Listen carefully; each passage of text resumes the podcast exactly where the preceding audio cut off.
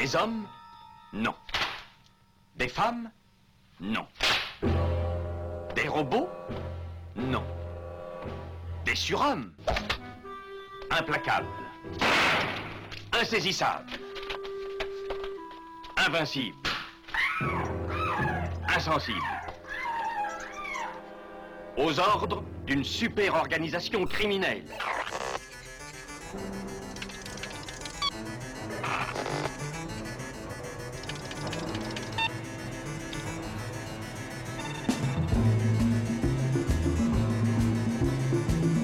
Rien n'est impossible pour... Culture prohibée.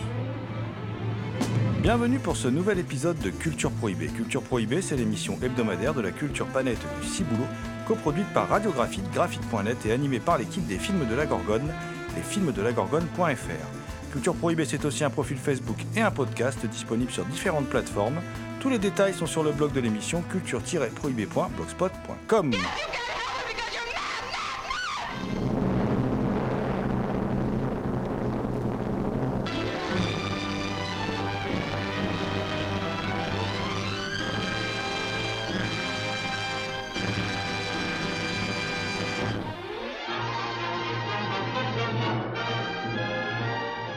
sommaire aujourd'hui, une spéciale film noir et polar. Avec quatre titres sortis chez Elephant Film, à savoir La Clé de verre de Stuart Hessler, un film de 1942, Les Mains qui tuent, un film de 44 de Robert Siodmak, La Grande Horloge de 48 et Les Yeux de la Nuit de la même année, deux films de John Farrow. Également au programme Marché de Brut, un film de 48 d'Anthony Mann édité par euh, Rimini. Et puis après, on, va basculer dans le temps. On ira euh, du côté de After Dark My Sweet de James Foley, qui est paru chez Carlotta Film. Euh, tout comme le livre d'ailleurs The Big Goodbye de Sam Wasson, qui revient longuement sur un chef-d'œuvre du film noir Chinatown de, Roman Polanski, film de 74. Et puis on causera aussi de Hors d'atteinte, un film plus récent, un film de 98 de Steven Soderbergh. Qui est plus un polar avec parfois des petits airs de film noir, qui est disponible chez euh, Rimini. L'équipe de Culture Prohibée remercie Mathilde Gibaud, Victor Lopez et Jean-Pierre Vasseur pour leur aide sur cette émission. Cette émission est réalisée en partenariat avec Prime Cut, nouvelle revue de cinéma éditée par The Ecstasy of Film, qui s'est fixée pour objectif de défendre les cinéastes mal aimés. Sa campagne de financement participatif bat actuellement son plein sur Kiss Kiss Bank Bank. Afin de vous encourager à soutenir ce nouveau MOOC, nous vous invitons lors de chaque épisode de Culture Prohibée à rencontrer un des membres de son équipe. Cette semaine, c'est Pascal Français qui s'y colle. Pascal, pouvez-vous vous présenter à nos auditeurs? Bonjour à tous, je suis un romancier qui s'est un peu spécialisé dans, les mauvais genres de, la littérature, c'est-à-dire le fantastique, euh, le polar, enfin tout ce qui est un petit peu décalé. Et euh, bah, je j'ai surtout une très très grande passion pour le cinéma et, et évidemment le cinéma de mauvais genre également, euh, tout ce qui est un peu euh, dans les marges et, qui, ne, qui est un petit peu négligé par la, par la critique traditionnelle. Et donc, ben, j'ai écrit un, un livre sur le torture porn, un autre tout récemment sur la, la teen horror, le, le cinéma d'horreur mettant en scène des adolescents. Et, euh, et voilà, ce sont mes, mes grandes passions, mes, mes grands centres d'intérêt. Pouvez-vous nous, nous présenter euh, votre travail au sein de la revue Prime Cut?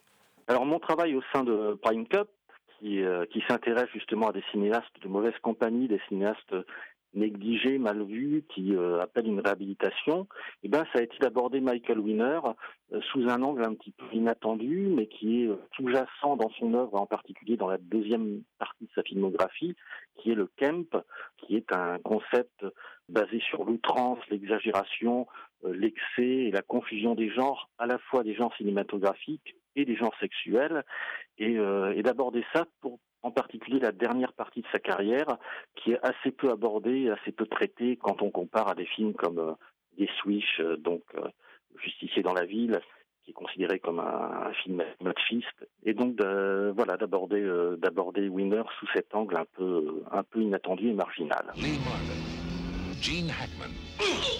Together their murder in Prime Cut. Pour causer film noir, je me suis entouré de brigands, de sacrés brigands. Ben, on va commencer tout d'abord par un revenant. Eh oui, un revenant. euh, John Ferret, dit l'homme mystère, un libraire fou qui vous conseille d'aller flâner du côté de la librairie du labyrinthe à Amiens. Hi John. Eh bien oui, bonjour GG, bonjour Thomas et bonjour à tous. Et oui, il a vendu la mèche, l'ami John, il a vendu la mèche. Il y a un autre personnage dans ce, euh, dans ce studio, un sacré gangster aussi, Thomas Roland, dit le loup-garou Picard, qui chaque nuit de pleine lune enregistre à l'écoute du cinéma diffusé sur RCA. Salut Thomas. Salut GG, salut John et bien évidemment bonjour à toutes les femmes fatales qui nous écoutent. Eh bien, pour ton retour, John, on a décidé de te faire un cadeau. On fait une émission spéciale film noir. Toi qui aimes tant le film noir, euh, eh bien, on, va parler tout de suite de La Clé de Verre, The Glass Key, qui est une adaptation euh, du célèbre roman de Dashiell Hammett. J'y reviendrai parce qu'il y a des, grosses différences avec le bouquin quand même, euh, et qui est un film de 42, qui est un film de, Stuart Eisler, avec Brian Donlevy, Alan Ladd, Alan Ladd pardon, et surtout Veronica Lake, hein, une, des, comment dire, une des grandes femmes fatales de l'histoire du, du film noir. Euh, c'est Ahmet lui-même qui fait le scénario avec Jonathan Latimer. Et qu'est-ce que ça raconte? Eh bien, c'est l'histoire du, président du syndicat des électeurs qui est fortement courtisé parce qu'il va y avoir les élections, tout simplement, euh, qui s'appelle Paul Madvig et qui tombe amoureux de Jeannette Henry, fille du candidat sortant, et qui décide donc de soutenir celui-ci. Son fidèle bras droit, Ed Beaumont, ne voit pas d'un bon oeil cette histoire d'amour et ses conséquences, d'autant que le jour où le turbulent Taylor Henry, frère de Janet et petit ami d'Opal Madvig, la sœur de Paul, est assassiné dans la rue. Les soupçons retombent vite sur Paul. Fidèle à son patron et ami, Ed Beaumont va essayer de résoudre cette enquête pour le disculper en opérant avec intelligence et sournoiserie dans un monde de manipulation, de violence et de corruption. Là, pour le coup, Stuart Tesler nous livre vraiment dans le fond et dans la forme un, vrai film noir avec une Veronica Lake euh, en, belle femme fatale. Euh, et euh, moi, j'ai été assez impressionné par, par le rôle en fait du bras droit, parce qu'il y a une scène assez violente où il se fait tabasser. Et euh, c'est vrai que niveau violence, il y a quand même ce, petit truc-là qui m'a assez étonné, parce que sinon, l'air de rien, dans la mise en scène comme dans le comme dans la photographie, bon, on est dans les grands canons d'Hollywood. Hein, euh, ces cheveux brillants, cette image comme ça, euh, typique de, ces années-là, des années 40 dans les films noirs. Mais il y a, y a ce petit côté moderne qui est, qui est pas mal. Le bouquin de Hamet, en fait, il est, il est revisité et remanié un peu pour permettre justement d'être plus, la plus grande présence de ce couple, Véronique Lake, Alan Nad. Et d'ailleurs, pour donner aussi, euh, on va pas dévoiler la fin du film, mais enfin une fin plus heureuse que dans le livre, hein, qui, est, assez, euh, qui est assez différente, c'est que ce film, il est euh, particulièrement moderne aussi dans ce qu'il montre du jeu politique, des, comment des, choses qu'on voyait pas forcément énormément. Bon, il y avait Capra, euh, il y avait, euh, euh, y avait des cinéastes comme ça, mais qui, qui, donnaient pas à voir. Là, là, on est carrément, bon, on se dit, putain, les politiciens, c'est les gangsters, quoi. C'est le même monde, quoi. On a l'impression, voilà, que, c'est le même monde. Et surtout, moi, qui adore Daciel Hamet et son écriture au couteau. bon, c'est quand même l'un des fondateurs de la Hard School, c'est un des fondateurs du polar hein, en littérature, du roman noir, le vrai. Euh, moi, je trouve qu'on arrive bien, malgré toutes les trahisons euh, qu'il y a par rapport au bouquin, on arrive bien à restituer euh, l'ambiance particulière du livre. Même si le livre est un peu plus noir, hein, quand même. Hein. Mais on arrive bien. Je, voulais juste te dire, quand même, que on sait très vite qui est coupable. Enfin, on, sait très vite que dans la première traduction du livre en France, qui était parue à la série noire, je ne sais pas ce qu'il aurait passé par la tête, alors que c'est ça qui fait tout le sel du, du, livre et du film, hein. c'est-à-dire c'est ce jeu du chat et de la souris entre celui qui enquête et le fait que celui qui enquête sait qui est le coupable, voilà, et euh, donc le meurtrier. Euh, ça avait été enlevé en fait dans la traduction originale de la série noire, il l'avait enlevé parce qu'il se disait non mais non, euh, on ne doit pas révéler qui est le tueur, c'est la règle du polar, le tueur on le révélera à la fin. Ce qui fait que le livre perdait beaucoup de son sel et que bon, heureusement, depuis Gallimard s'est rattrapé, le livre a été retraduit avec la vraie traduction. Et du coup, c'est beaucoup plus intéressant puisqu'on a cet affrontement entre, euh, entre deux hommes, quoi, voilà, qui est, qui est très intéressant. Alors, euh, après, moi, je trouve que c'est un film noir très efficace. Il fait 1h20. C'est les, les, standards, c'est les canons de l'époque. Hein. il est, euh, comment dire, vraiment, il respecte toutes les sacro-saintes règles du film noir, j'ai envie de dire. Et c'est une sorte d'archétype, en fait.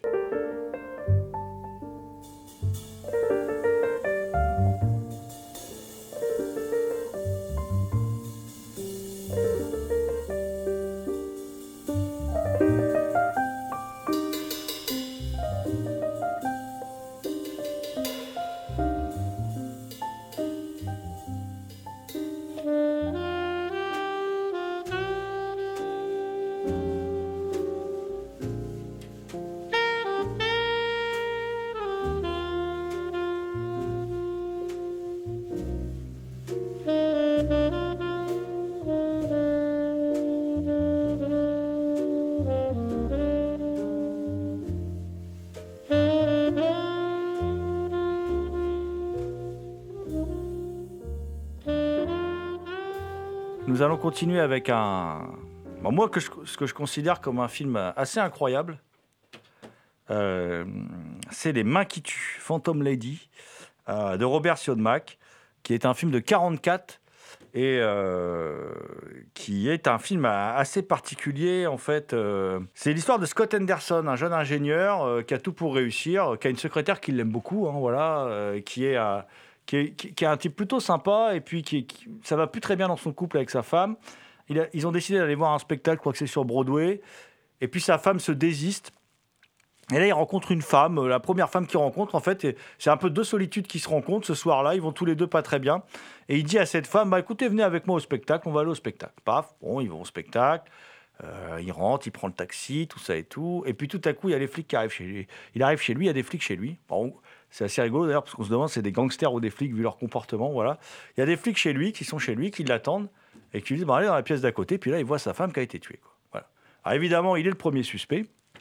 Euh, et euh, pour prouver son innocence, il doit retrouver cette femme. Voilà. Mais personne ne le croit, c'est la fantôme lady, elle n'existe pas, personne ne la retrouve. Voilà, alors qu'il s'est passé plein de trucs cette nuit-là, un truc avec un chapeau, parce qu'elle portait le même chapeau qu'une euh, danseuse qui se produit sur scène, tout ça. Enfin voilà. Bon, ils, ont rencontré un chauffeur de taxi et tout. Et personne, ils sont allés au bar ensemble. Personne ne semble se souvenir de cette femme. Tout le monde dit non, non, c'est pas vrai, il était tout seul. Bon, étrange, vraiment très étrange. Et euh, bah, du coup, il est en prison. Et alors, il y a sa secrétaire, Ella Raines, qui est. euh, là, c'est pareil, un physique particulier, euh, vraiment. euh, elle, est assez marquante, qui décide, euh, qui en fait est secrètement amoureuse de lui, voilà, et qui décide de mener l'enquête. et qui décide de retrouver, enfin de comprendre ce qui s'est passé pour pouvoir innocenter son parcours au départ, de retrouver cette femme. Et puis petit à petit, on va vite découvrir qui est le tueur. Et c'est là que le film est passionnant, parce qu'en fait, c'est un des premiers films qui parle de la psychopathie, même s'il n'emploie pas forcément les termes exacts. Euh, et euh, bah, le tueur, c'est un artiste, en fait, c'est un, c'est, un sculpteur. Et il a un lien en plus avec le. Voilà. Et ça, dès, dès le milieu du film, on le sait. Et c'est assez étrange parce que du coup, ça donne un lien entre la, le côté création artistique, artiste torturé, et en même temps, euh, le, type qui est un peu victime, en fait, de qui tue des gens mais qui, qui- qui est victime de ça, enfin qui est malade, ma- qui est un malade mental. Voilà, ça c'est clairement affirmé dans le film. Et puis, eh ben, on tremble pour cette belle Ella Raines qui mène son enquête, qui va dans les bas-fonds, qui, qui- va rencontrer des personnages peu recommandables, et puis qui va vivre une scène incroyable, c'est-à-dire elle est, elle est grimée en femme fatale, elle va séduire un batteur, hein, parce qu'il y a un batteur qui ce soir-là a vu euh, son patron euh, qui est en prison avec euh, cette femme. Elle retrouve ce batteur qui est d'ailleurs interprété par Elisha Cook. Elisha Cook, c'est un des seconds rôles les plus marquants de l'histoire du, du cinéma américain. Voilà. Et euh, il se trouve que elle va dans la boîte de jazz où il joue, qui est un peu une boîte de jazz mal famée, comme ça. Tout serré. Et là, il y a une série de plans incroyables où en fait, euh, ben, il y a un solo de batterie et on est, c'est un orgasme, quoi. Et donc, euh, par le biais du montage syncopé, des plans serrés, une superbe utilisation du 4 tiers, on a cette scène qui défie là encore la censure. C'est miraculeux, je ne sais même pas comment c'est possible d'avoir échappé à la censure, parce que c'est tellement évident. Mais là, là, ils y vont fort quand même, parce que là, tout de suite, ça te saute aux yeux. Voilà. Et euh, bah, qu'est-ce qui se passe avec ce film? Alors, il y a cette scène très marquante, et puis euh, il y a aussi bah, le, le style hein, euh, qui adapte magnifiquement Irish, hein, William Irish. Et il y a vraiment l'expressionnisme allemand qui est là. Quoi. Il y a des cadrages de dingue, il y a des, des plans cassés comme ça, c'est très, très stylisé. Euh, il joue avec le cadre pour enfermer ses personnages. Euh. la scène où le batteur se fait tuer est géniale.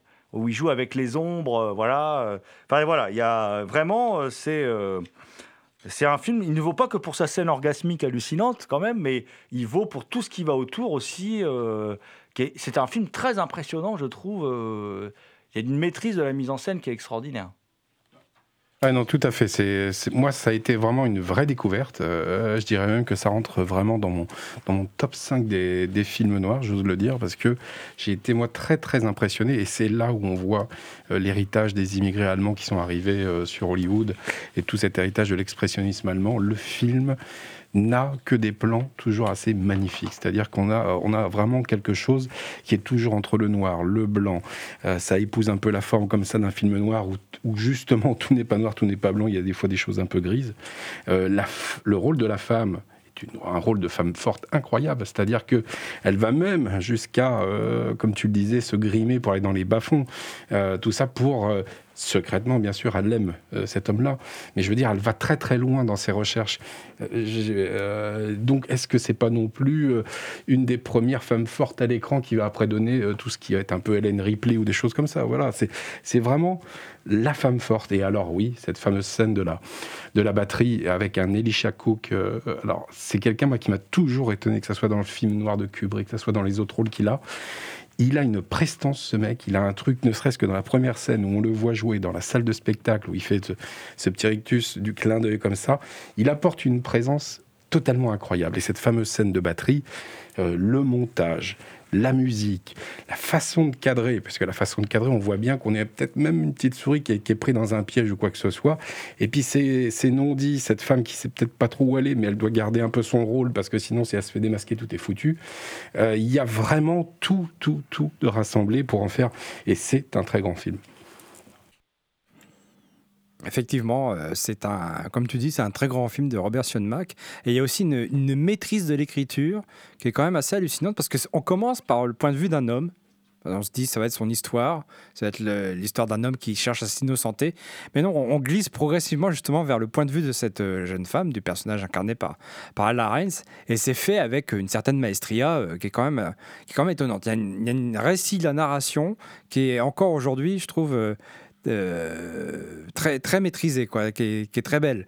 Et aussi, bah, c'est vrai que la mise en scène, il euh, n'y a rien acheté. Quoi. Notamment, je pense, euh, à la scène du tribunal, où on ne voit jamais les jurés. on ne voit jamais le président, on ne voit jamais les avocats, on ne voit jamais les jurés. Et c'est comme une voix une voix d'une sorte de justice immanente et ça accentue le côté la, euh, la condamnation, la, sentence de la condamnation euh, euh, du personnage principal. On n'a que des plans sur. on n'a même pas de plan sur lui, en fait. On n'a que des plans sur, sur les, les, gens qui sont venus assister au, procès. Et je trouve ça très fort au niveau, au niveau de la mise en scène et de ce que, de ce que le Robert Sionmack veut, veut, veut impliquer. Et c'est aussi, un, aussi un film qui est quand même.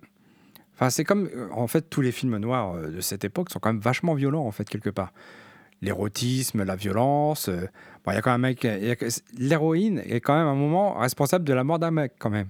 Même s'il peut y avoir une ambiguïté sur le fait que c'était plus ou moins voulu, mais bon, enfin, pas par elle, mais par une tierce personne. Mais il y, a quand même, cette ambiguïté-là, quelque part, à un moment. C'est vrai que c'est effectivement un très grand film noir et peut-être peut-être le meilleur film de, de Robert Sionmack.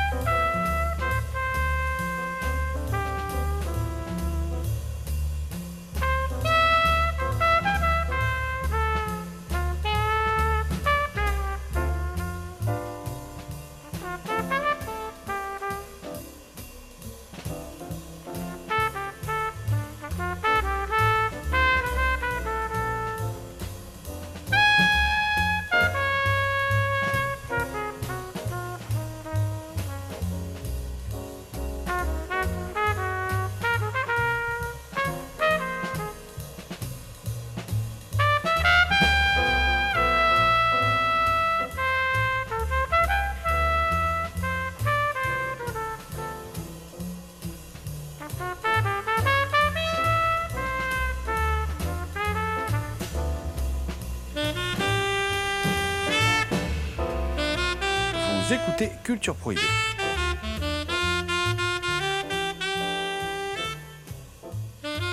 Autre film noir édité là par Elephant Film dans cette salle que moi j'ai découvert. hein.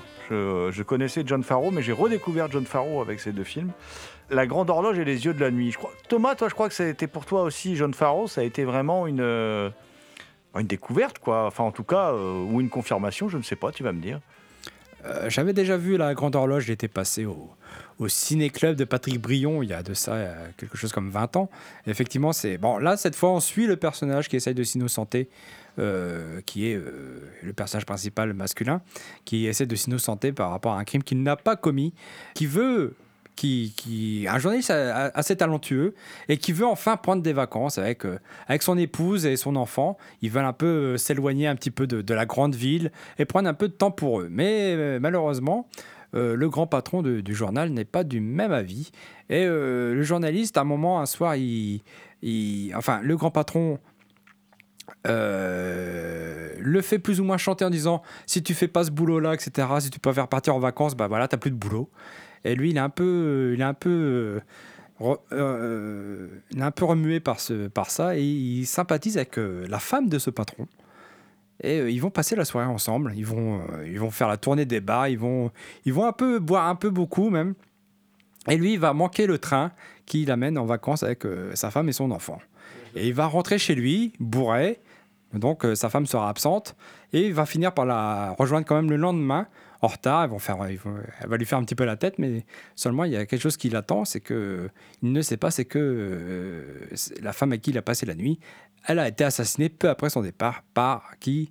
Par le patron du journal, incarné par Charles. Lawton. Un patron particulier parce que l'automne a de ça, qui il joue très bien les grands, les grands chefs tyranniques, tout ça et tout, et qui là est une sorte de démiurge dans son immeuble, qui est parce que c'est c'est- bon l'immeuble plein d'étages, ils vont euh, voilà. D'ailleurs, qui est amené par un plan séquence d'ouverture assez fantastique où euh, on parle de, on, part du comment dire du, euh, on passe de l'infiniment grand au détail comme ça dans un plan très impressionnant pour l'époque, euh, très très impressionnant quoi. Effectivement, l'automne est vachement impressionnant. Je voulais dire que Rémi Land est aussi très bon hein, dans le dans le rôle du de très Hitchcockien en fin de compte de de l'innocent accusé à tort qui essaye de se de, de, de- de se dédouaner. Ah oui, non, mais ça, ça, mais il y a un vrai scénario Hitchcockien, et moi, ce que j'adore, c'est l'ironie du propos. C'est-à-dire que lui est chef d'une euh, d'une section dans le journal qui retrouve euh, les, les meurtriers ou quoi que ce soit, et c'est cette, même, c'est cette même équipe à qui on fait appel pour retrouver justement le meurtrier dans lequel lui serait impliqué. Alors, C'est aussi un film qui est très moderne, pas seulement par, euh, par ses mouvements de caméra, c'est parce qu'il n'y a pas qu'un le plan séquence d'ouverture, il y en a d'autres dans le film. hein. Mais au niveau, des, au niveau esthétique, bon, euh, bien sûr, euh, qui dit film noir dit euh, jeu, sur, les, sur les ombres, les lumières, etc. Mais je trouve que aussi, il fait quelque chose de ce bâtiment. Il en fait, il en fait comme une ville dans la ville. Et le film devient au bout d'un moment quasiment un huis clos, en fait.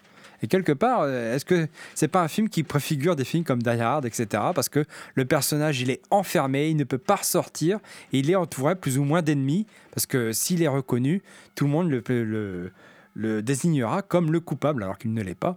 Et donc, il est dans, il est dans une sorte de piège, comme euh, McTiernan il est dans un piège de cristal. Autre film de John Farrow, Thomas, que moi j'avoue je préfère à La Grande Horloge, hein, c'est euh, Les Yeux de la Nuit, Night as a Thousand Eyes, où un, comment dire, un, un- type sauve une, ravissante jeune femme du, suicide, qui est incarnée par Gail Russell, la vénéneuse Gail Russell, hein, qui malheureusement a une destinée tragique puisque morte très très jeune. Euh, elle n'était pas faite pour le védétariat et elle a sombré dans un alcoolisme euh, qui, qui l'a malheureusement euh, tuée très jeune. Elle, est- elle a une beauté vénéneuse, elle a une présence incroyable, moi je trouve, dans ce film. Et euh, elle est. euh, elle essaye de se suicider, elle est, elle est sauvée par un jeune homme qui la ramène auprès de Edward J. Robinson. Euh, et là, on, va avoir des flashbacks et on, va découvrir pourquoi elle a voulu se suicider. On va découvrir qui est Edward J. Robinson, qui il est pour elle aussi. Et euh, bah, en fait, on arrive du coup dans un film qui est à, à mi-chemin entre le fantastique et le film noir, parce que ce Edward J. Robinson, il a une malédiction, en fait. Il est voyant. Et euh, il a des visions, hein, voilà, il n'est pas voyant en regardant dans une boule de cristal, il a parfois des visions et euh, qui lui prédisent l'avenir, mais pour de vrai. Et bah, il a vu des choses pas terribles pour cette jeune femme, hein, voilà, et qui est proche de lui. Enfin voilà, on, vous dira pas, On, vous- dira pas pourquoi. Euh, et ça donne un film vraiment particulier. Moi, je trouve particulièrement bien construit avec une utilisation astucieuse des, flashbacks. Mais comme j'ai déjà beaucoup parlé dans, dans cette émission, euh, je vais laisser Thomas vous en dire quelques mots quand même. Je ne partage pas tout à fait ton enthousiasme.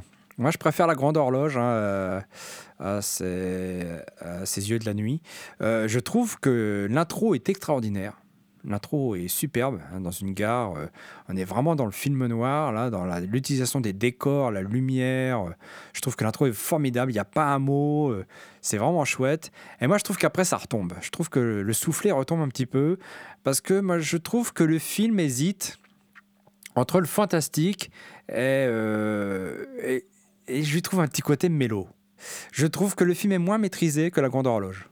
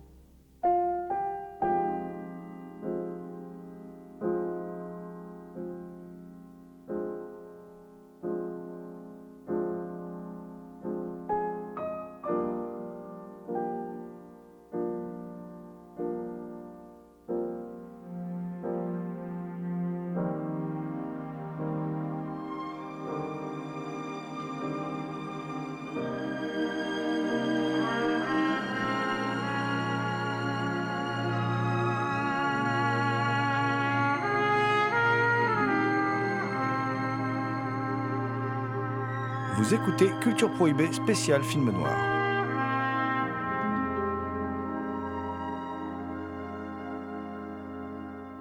Mais je vais faire un petit bond dans le temps et je vais vous amener en, en 1990 pour un film de, James Foley.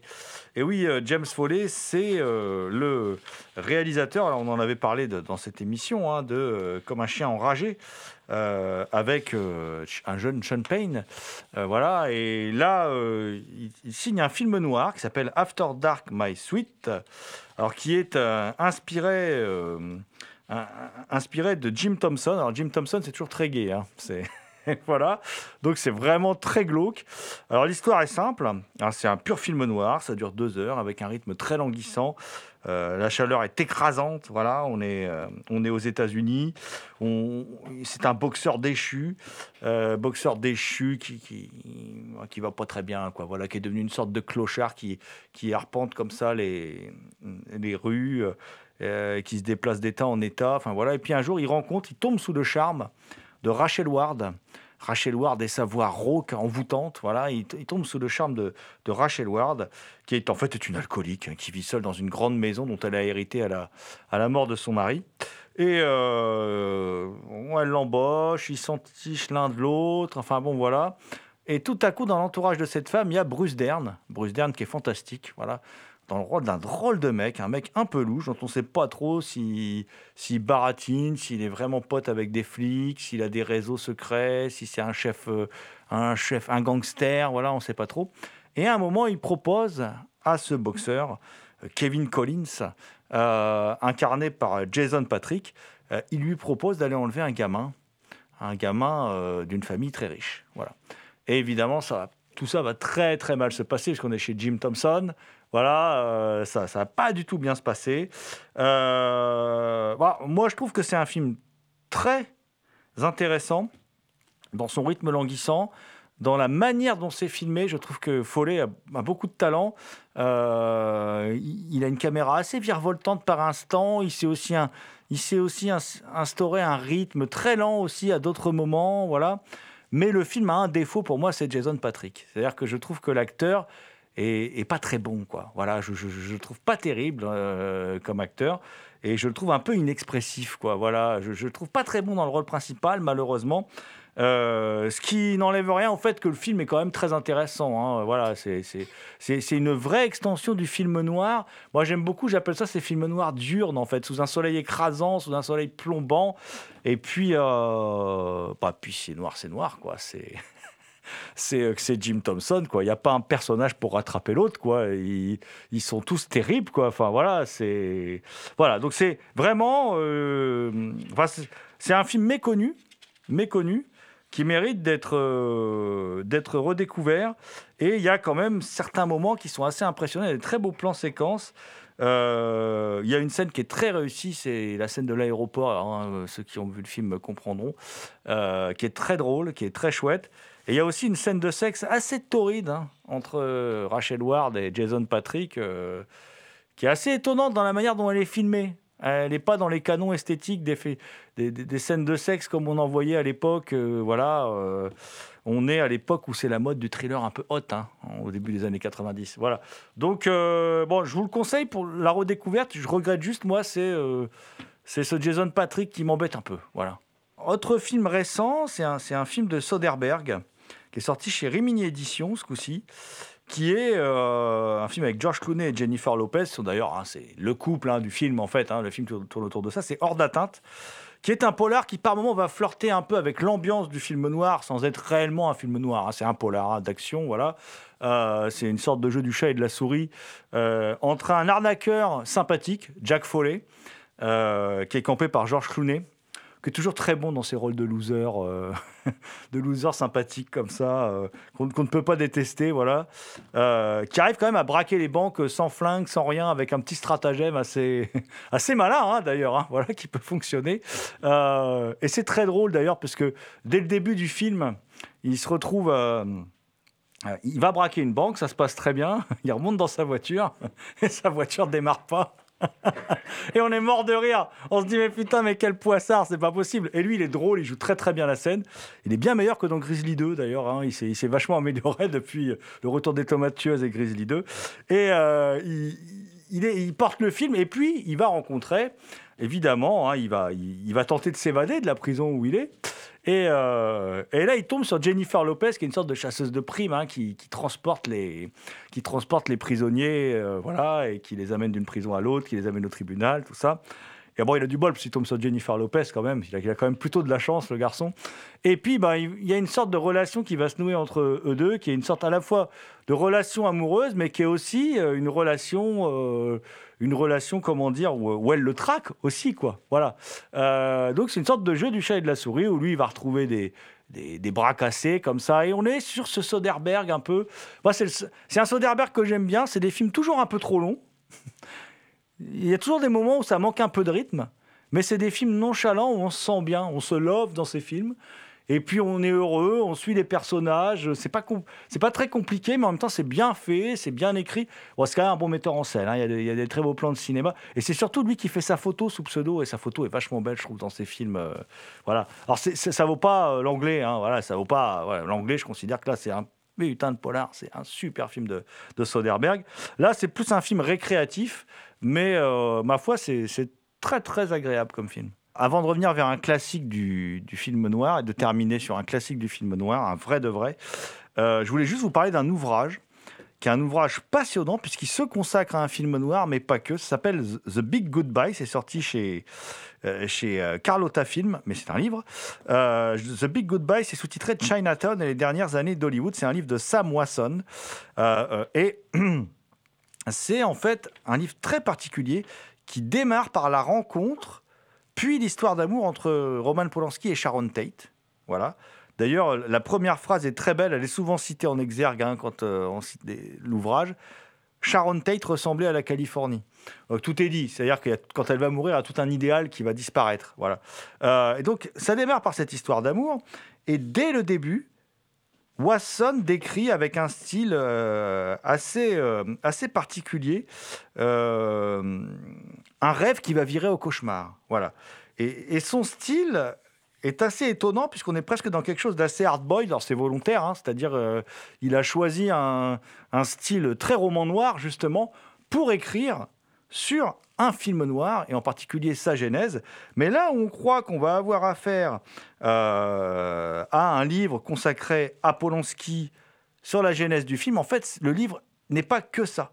C'est-à-dire, on va aussi être, on va, aussi découvrir, on va découvrir le Chinatown de Polanski, mais on va aussi euh, découvrir euh, le, Chinatown de Robert Town. tel que lui le voyait. On va euh, découvrir aussi, comment dire, celui de Robert Evans, celui de Jack Nicholson. En fait, on va s'attacher au pas de tous les acteurs majeurs de ce film.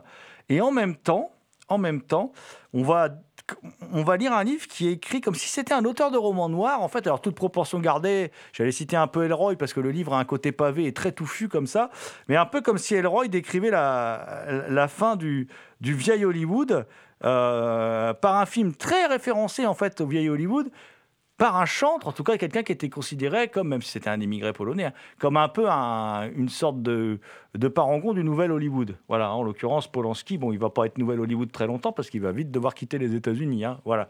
Mais euh, et c'est une, légende déchue, voilà, où se croisent euh, plein de personnages. euh, c'est assez passionnant. Et euh, moi, je vous invite à le lire.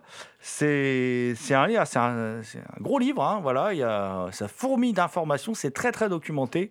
Et euh, bah voilà, hein, bah, je ne veux pas en dire plus. euh, C'est écrit au cordeau comme je l'aime. Ça s'appelle The Big Goodbye et c'est disponible chez Carlotta Film. C'est un livre de Sam Wasson sur un des derniers grands films noirs, Chinatown, de Roman Polanski.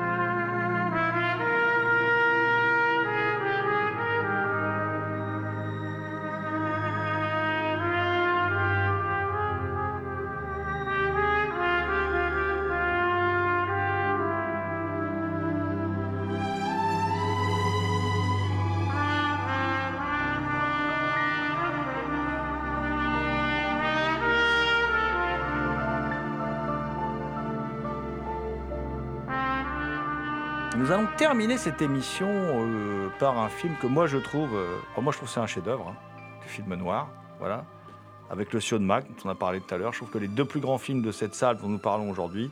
Alors là, il est sorti chez Rimini. On va dire que le film noir en ce moment, il est quand même bien traité par les éditeurs. Euh, c'est l'autre film noir d'Anthony Mann avec la, Brigade du Suicide, hein, et c'est Marché de brut, Raw Deal deal cru, hein, je ne sais pas comment on pourrait traduire ça, mais je trouve que la traduction marché de brut est plutôt pas mal, en fait. euh, voilà, elle, cadre bien. Euh, et qu'est-ce que ça raconte? Bah, C'est l'histoire d'un truand qui s'évade avec euh, la complicité de sa, de sa compagne, voilà, qui est vraiment très très amoureuse de lui. hein. Et dans sa fuite, il prend comme otage, parce que ça se passe pas vraiment comme prévu, la voiture tombe en rade et tout, donc il est obligé de prendre comme otage Anne Martin, qui est l'assistante de l'avocat euh, qui travaille à sa défense. Voilà. Il se trouve qu'elle est jeune, qu'elle est jolie et qu'elle est un, peu fascinée par lui. Euh, voilà, on va avoir droit à un triangle amoureux, euh, mais elle, en même temps, ce qui le fascine chez lui, c'est que ça a été un homme bon, qui a eu une médaille du courage ou du mérite, je sais plus quoi, quand il était jeune, et elle se demande comment il a pu basculer truand. Voilà. Et elle est sûre que derrière cet homme, il y a un homme bon. Voilà. Et lui, en fait, qu'est-ce qu'il fait, Sullivan? Lui, il veut retrouver le chef de gang Rick Coyle, qui lui doit du pognon, qui est incarné d'ailleurs par Raymond Burr. Alors, euh, Sullivan, il est incarné par Denis O'Keefe. Et euh, il veut retrouver Raymond Burr, qui lui doit du, pognon. Et euh, alors que Raymond Burr, lui, c'est un peu arrangé. Enfin, lui, il est quasiment sûr que Sullivan va se faire tuer et quelque part, ça l'arrange qu'il s'évade. Voilà. Et parce qu'en fait, il veut pas le revoir. Et ça va donner un, film assez extraordinaire, hein, voilà, euh, qui est sorti que même pas, qui est sorti cinq mois après la Brigade du Suicide aux États-Unis. hein. et qui est un, qui est un film qui déjoue un peu tous les pièges, qui, a des personnages magnifiques, parce que c'est un film aussi une sorte de mélodrame amoureux, ce personnage de Pat Cameron, là, qui est, amoureuse de son homme, euh, on, entend ses pensées, tout ça, enfin, il y a, des choix de narration qui sont très très beaux, et puis c'est c'est c'est un- c'est une histoire assez tragique hein, quand même, hein, voilà, il faut le dire, et euh, en même temps, c'est c'est aussi euh, un film très très noir, parce que en fait, cet homme qui était bon ne mourra pas bon. C'est-à-dire, il, y a une sorte de déterminisme terrible. Le film est très très noir, quoi. Voilà, il n'y a pas de, il y a, pas de comment dire de rémission. Voilà. Et euh, moi, ce que j'aime beaucoup dans le film, il y a plein de séquences incroyables. La photographie de John Alton est géniale. Euh, le moment où euh, Sullivan se rapproche, par exemple, de la planque de, de Raymond Burr, là, qui est filmé dans un brouillard expressionniste comme ça. On a l'impression d'être dans une sorte de film fantastique. Bon, la copie là, elle est magnifique. hein. Je vais dire là, elle est vraiment très très belle. La copie qui est sur le, Blu-ray. Euh, Il y a des scènes extraordinaires. À un moment, ils sont en fuite. Ils vont se cacher dans la forêt. Il y a des contre-jours avec la forêt. Ils allument un petit feu. C'est magnifique. Il y a un moment aussi, il va chez un vieil ami. Il y a cette scène-là, je l'adore. Il va chez un, chez un vieil ami pour prendre une bagnole. Voilà, pour pas se faire repérer, passer la frontière et tout. Enfin, je sais plus, c'est passer la frontière. Enfin, bref, pour prendre une bagnole et pas se faire repérer. Et là, ils sont tous, les deux femmes, plus lui et son pote, il leur arrive un truc incroyable. C'est-à-dire qu'au même moment, dans le coin, il y a des flics de partout, parce qu'il y a un gars qui a, tué, qui a tué sa femme dans un accès de folie, et qui est poursuivi par les flics. Et qu'est-ce qu'il fait? Il vient se réfugier dans la maison où ils sont. Voilà. Alors que lui, c'est un des criminels les plus recherchés des États-Unis, quand même. hein. Il finit. La scène est incroyable. Eux, ils finissent devant la, devant la fenêtre. Donc, il y a un cadre dans le cadre. Et ils voient quelque part ce qui pourrait lui arriver. Moi, je trouve ça génial, en fait. Et ils voient ce type se faire flinguer par les flics.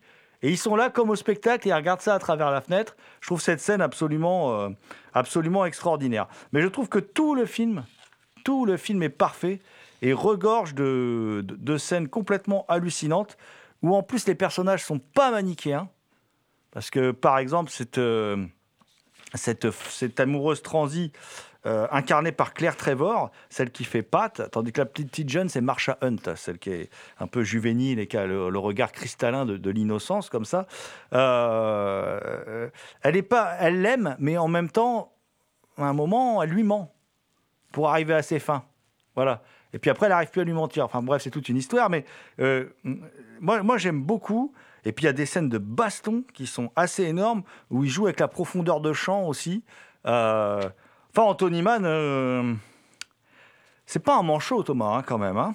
Ce film-là a la particularité qu'il est raconté par une femme. La voix off, euh, c'est une femme, c'est la complice euh, du personnage principal, ce qui est quand même quelque chose d'assez original à l'époque du, du- film noir. Et c'est aussi un film qui est pas très MeToo compatible parce qu'à un moment, il y a Raymond Burr qui balance un truc enflammé à la, tête d'une femme parce qu'elle qu'elle l'a elle l'a bousculé, elle l'a enfin elle lors d'une soirée. Et donc, euh, c'est pas vraiment. euh, c'est un film assez violent, assez, assez, moderne par rapport, à, par rapport ce qu'on peut voir aujourd'hui, qui est quand même un petit peu plus euh, mou. Ce que je retiens surtout de, ce film-là, c'est l'extraordinaire histoire d'amour. C'est-à-dire qu'on assiste en tant que spectateur à la désillusion de la première compagne du héros et surtout à la naissance. C'est-à-dire que euh, la personne qui, euh, qui au départ d'ailleurs, n'est pas spécialement séduit par le héros parce que euh, c'est contre ses principes. Et au fur et à mesure que le film avance, bien sûr, on va voir un peu comme ça l'attirance, l'amour naître entre les deux. Et c'est vraiment ça qui m'a frappé. C'est-à-dire que sous couvert d'un film noir, qui est réellement un film noir, pour le coup, on est bien d'accord, mais le, plus souvent, c'est peut-être le destin brisé d'un homme, le dé- enfin, il y, a- plusieurs choses. Mais là, on se dit, oui, il y, a- vraiment une très, très grosse histoire d'amour. Donc ça m'a réellement touché. Voilà.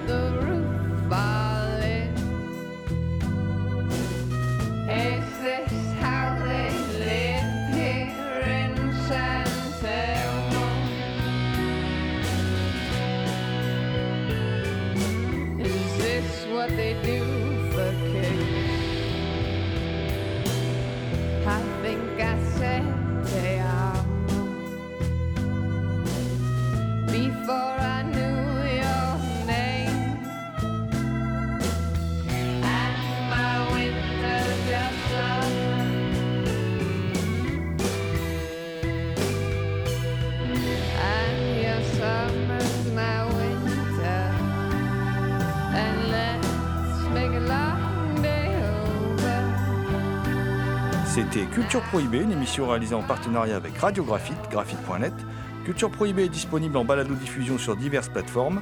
Toutes les réponses à vos questions sont sur le profil Facebook et le blog de l'émission culture-prohibée.blogspot.com.